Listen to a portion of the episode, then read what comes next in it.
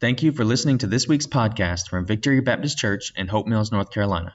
I pray that God uses this message to help you worship God, strengthen your relationship, and glorify Him. Without further ado, here is this week's message. Well, it looks like we are live. So I'm going to go ahead and, uh, and get started with this. If you guys would go ahead and turn in your Bibles to Hebrews chapter 7. Uh, we're currently working our way through the book of Hebrews. Uh, today is part four. Uh, well, I guess four and a half of the series that we're going through, or the kind of mini series within a series that we're going through. Uh, before I get started, I want to remind everybody that this sermon is kind of split into two parts. Uh, verses 11 through 28, the author is proving one point through that whole portion. And I talked about this last week. You know, I could choose to kind of uh, go through that and, and try to cover the whole thing in one sermon, well, that would leave me with two options either a really long sermon, uh, which I don't think I'm a good enough preacher to hold everybody's attention that long, or it could be a uh, I could kind of cover it all very quickly and not get into the detail that I thought God wanted us to do. So instead, I chose to split it into two parts.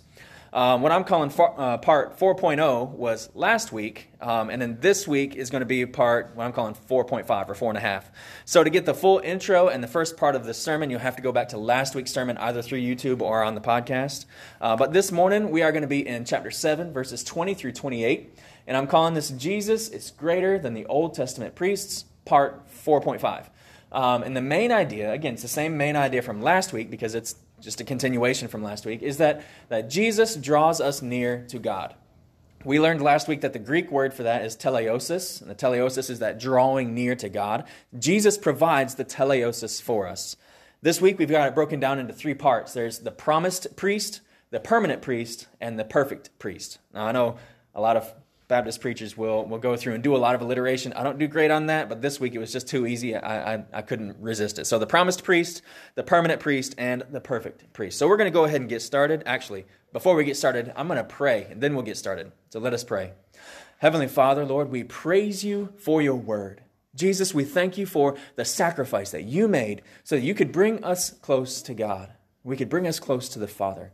As we study your word this morning, I pray that you will show us how we are not like you. Show us how we can surrender more of our lives so that you can live through us and help us to grow closer to you in this. In Jesus' name I pray. Amen.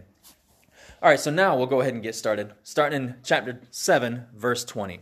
It says, None of this happened without an oath. For others became priests without an oath, but he became a priest with an oath made by the one who said to him, The Lord has sworn and will not change his mind. You are a priest forever. Because of this oath, Jesus has also become a guarantee of a better covenant. The, uh, the this in none of this is the previous command now being annulled, uh, and the old priesthood being replaced by a new priest. We discussed this last week. The Old Testament law and the priests, they were, they were tied together in one system. Uh, these priests were, they were appointed based on lineage. They were descendants of Levi, as was stated in verse 16, based on a legal regulation about physical descent. But he reiterates the same point here, where it says that um, the law, sorry, he reiterates that same point where it says others became priests without an oath. That without an oath is because of their lineage. Um, but the law, this Old Testament law, was unable to draw people close to God. Uh, therefore, a new law was necessary. And this new law came with a new priest. And the new priest was prophesied or promised back in Psalm 100. And that Psalm 100 is what is quoted in the next verse. In verse 21, it says, He became a priest with an oath made by the one who said to him, The Lord has sworn and, and will not change his mind. You are a priest forever. Where it says, The Lord has sworn, is what the author is talking about an oath. So, again, just to be clear, he's contrasting the appointment of the priests. Those Old Testament priests were appointed based on their lineage, their, their biological descent, whereas Jesus has become a priest because of an oath made by God. Um, Jesus has also become the guarantee of a better covenant. That's what verse 22 says. The author seems to be using the ideas of oath, um, a sworn statement, and a covenant interchangeably. And while these terms are similar and can sometimes be used interchangeably, in this case, I think they can, I think that's something that we need to be cautious about and not make that a regular practice, practice because um, an oath, a sworn statement, and a covenant, like I said, they're similar, but they're not the exact same terms. Um, but like I said, he's doing that here. The term that's used here for the word guarantee It was a legal term, and you know, legal term carry legal implications. It was used to refer to somebody who took on the legal obligations or responsibilities for somebody else. Well, how does that work? Well, in order to understand how that works and what the author's talking about here, we need to talk about covenants. Uh, when you look through God's Word, the grand storyline of the Bible can be summarized through the covenants that God makes with His people. You've heard me talk about the Abrahamic covenant or the Davidic covenant. The Abrahamic covenant is where God promised the, the land of Canaan to Abraham's descendants and promised that one of or that promised that the, the whole world would be ple- would be blessed through Abraham's seed. Uh, the Davidic covenant is the promise that God made to David that one of his descendants would sit on the throne forever. Um, and so those are a couple of the covenants that God's made, but specifically here, the author is contrasting two covenants. That's the Mosaic covenant and the New covenant. All right, so the Mosaic covenant um, is it's also known as the Sinai covenant because this is the, the, the, the contract that God entered into with his people at Mount Sinai.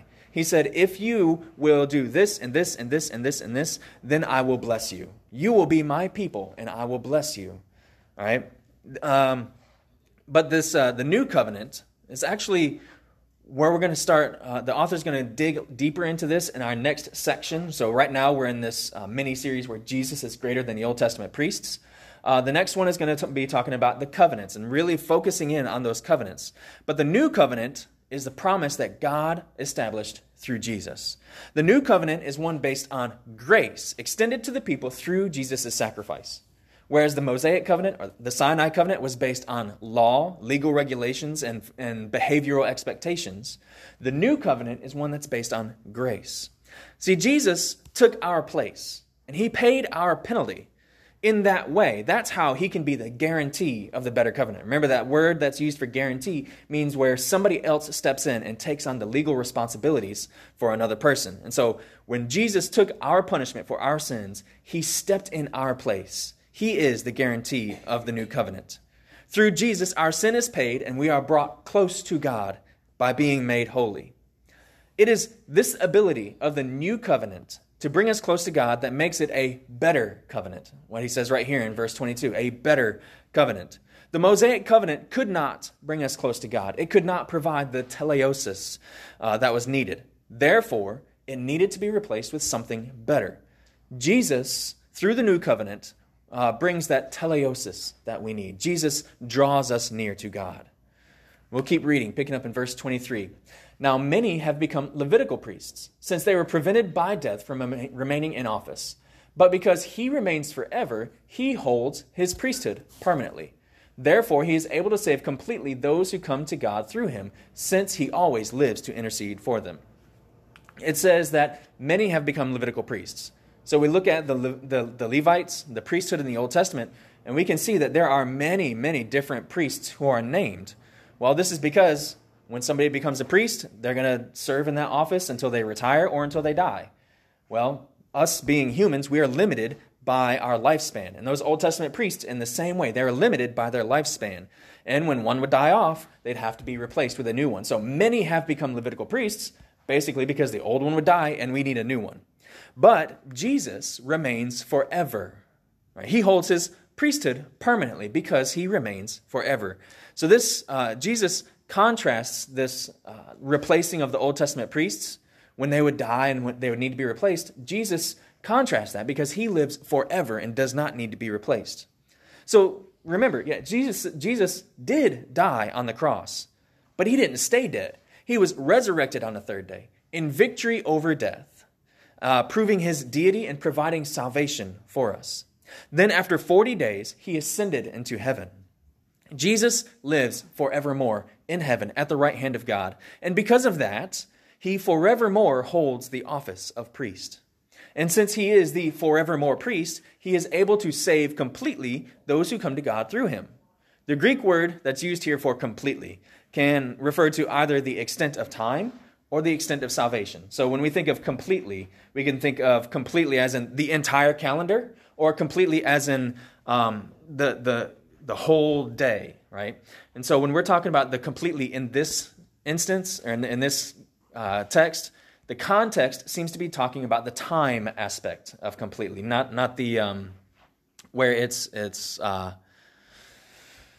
sorry, the, the illustration's leaving me. So it's it's the forever aspect of completely, where from the beginning of time, or even before the beginning of time, through the end of time and beyond that. So forever ago and forevermore. That's this completely that it's talking about. Jesus' eternal priesthood is greater than the Old Testament priests because Jesus provides salvation for all time. He does not need, need to be replaced because he doesn't die. and since he doesn't die and he ascended into heaven, he is, always lives to intercede for them. See, Jesus is always at God's right hand interceding for us. This intercession is prophesied in Isaiah chapter 53. It says, After his anguish, he will see light and be satisfied by his knowledge. My righteous servant will justify many, and he will carry their iniquities. Therefore, I will give him the many as a portion, and he will receive the mighty as spoil, because he willingly submitted to death and was counted among the rebels. Yet he bore the sin of many and interceded for the rebels. See, intercessory, intercessory prayer is where somebody stands before God on behalf of somebody else, seeking that other person's benefit from God. Jesus sits at the right hand of God, constantly pleading on our behalf, pleading for our salvation, pleading for our forgiveness. There is no gap in the priesthood because Jesus does not die and leave the office vacant, not even for a moment. That the office is permanently and always completely filled by Jesus. Jesus sits at God's right hand, constantly pleading on our behalf. See, this is necessary because, well, I don't know about you, but it only takes just, just a moment for me to sin. And sometimes it seems to come at the most inopportune moments, the most unexpected times. It, it only takes a moment for me to sin. And then other times it seems like every moment is sin for me. Thank God that Jesus is always there permanently sitting at the right hand of God, interceding for me. And if you guys struggle like I do, um, I'm pretty sure you can thank God for that one too. Jesus has all of that covered because there is no moment when our high priest is not there interceding for us. So, getting back to our main text, uh, we're going to read starting at 26. For this is the, the high, oh, sorry. For this is the kind of high priest we need holy, innocent, undefiled, separated from sinners, and exalted above the heavens he doesn't need to offer sacrifices every day, as high priests do, first for their own sins, then for the sins of the people. He did this once for all time when he offered himself. For the law appoints as high priests men who are weak, but the promise of the oath which came after the law appoints a son who has been perfected forever. All right, so it says this is the, the kind of high priest that we need, and then it goes on to list uh, a bunch of characteristics of Jesus. See, these qualities elevate Jesus above the Old Testament priests. They were not holy, they were not innocent, they were sinners, and they lived and died on the earth. Jesus stands over and above these priests because of these qualities holy, innocent, undefiled, separated from sinners, and exalted above the heavens. Or even when you contrast Jesus, the sacrificial lamb, against the, the sacrifices that these Old Testament priests made, we see some other uh, the, that these same qualities elevate Jesus above those sacrifices as well. Not that those lambs that were sacrificed in the Old Testament could be considered as sinners, but they're also under the curse of sin. See, when Adam and Eve sinned in the Garden of Eden, the curse of sin spread throughout all of creation. There's not a single part of creation that is not affected by sin. And so these sacrifices were not separated from sinners, they, uh, nor were they exalted above the heavens. That's why, in the next verse, the author makes the point that Jesus doesn't need to offer sacrifices every day as high priests do, first for their own sins, then for the sins of the people. He did this once for all time when he offered himself. See, Jesus' sacrifice was not only perfect in that he didn't need to offer uh, atonement for his own sin, like the Old Testament priests do, but his sacrifice was also more effective because it was untainted by sin in any way. The Old Testament priests were sinful men who offered sacrifices that were tainted by sin. But Jesus is the sinless Son of God who offered himself, sinless, holy, and blameless, for us. This sacrifice doesn't need to be practiced every day. This sacrifice doesn't need to be repeated day after day because it is perfect. The, the perfect sacrifice whose power extends through time. But just to make sure that the author is clear, he reiterates For the law appoints as high priests men who are weak.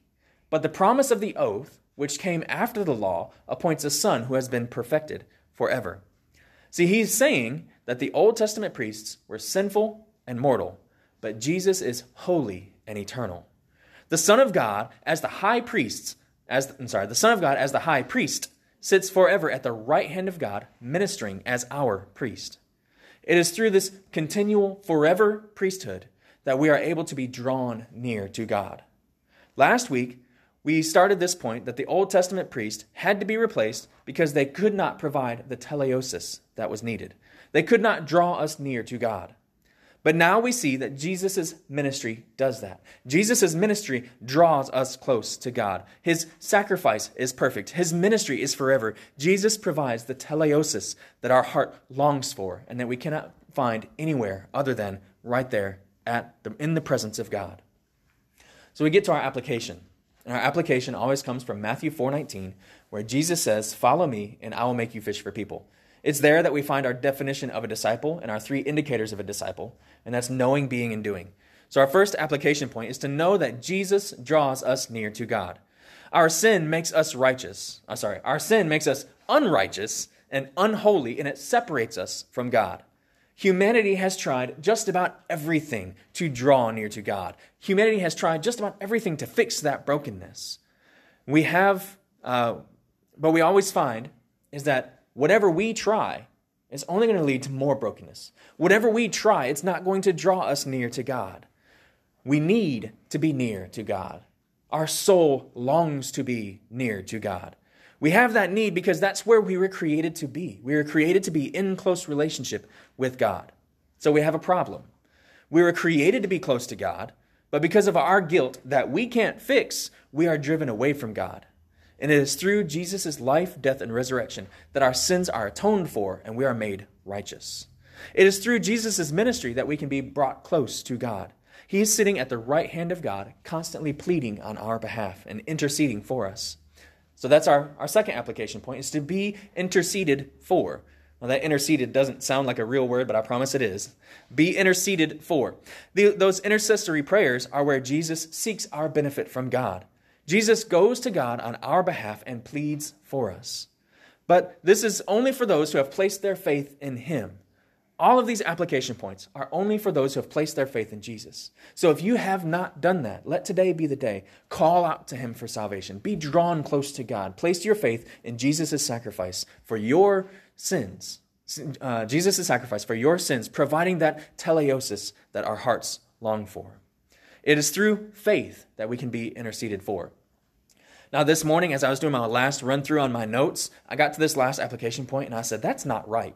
That, that, that doesn't fit with the text. It's not, it's not necessarily wrong, but it doesn't really fit with the text. And right, the, the last application point is to draw near to God.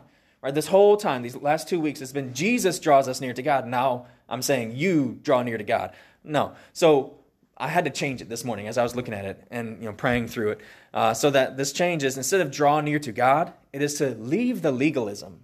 Leave the legalism. This whole time, the author of Hebrews is looking at this Old Testament law and the Old Testament priests, and there's this whole system set up and how they're supposed to approach God and how they're supposed to behave and how they're supposed to um, uh, try to be holy and try to fix this separation that they have. When in the end, he's saying, just place your faith in Jesus. Leave that legalism behind. You are under a new covenant, a covenant of grace. So leave that legalism behind. Faith in Jesus' sacrifice is the only requirement to draw near to God. There are so many other cultural hurdles that we place on ourselves and on others that are outside of the gospel. The only way to draw near to God is through the gospel, through Jesus' sacrifice and faith in Him. It is through Jesus that we are forgiven, and through Jesus that we continue to draw near to Him. The gospel is not just for salvation, as if that's something little. Salvation is huge, but it is not just for salvation. The gospel is how we continue to draw close to God. It is how we are con- how we continue to be pulled into God. As a Christian, when you grow more mature as a disciple, you still don't graduate from needing to depend on the gospel. We depend on the gospel every moment of every day. So, this draw near to God, no, no. The do is to leave the legalism and depend solely on the gospel for your salvation. Let us pray. Heavenly Father, God, I thank you so much for the truth that is in your word. We praise you because it is through your Son's sacrifice that we can be drawn near to you. Jesus provides our salvation, He provides our righteousness, and He provides the teleosis that we need. It is only through Him that we can be drawn to you. Lord, I pray this morning that you will help us to continually surrender our lives to you day after day. Continually uh, allow Jesus' uh, prayers to intercede for us. Continually allow him to draw us close to you. In Jesus' name I pray. Amen. So we're going to close with our time of application.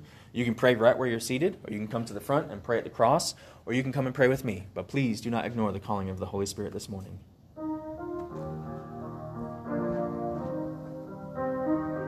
Thank you again for listening to this week's message. If you would like to know more information about our church, please visit victorybaptisthopemills.com or facebook.com slash vbchopemills. I would also like to ask that you rate and review this podcast. And if you found this sermon helpful, please share it.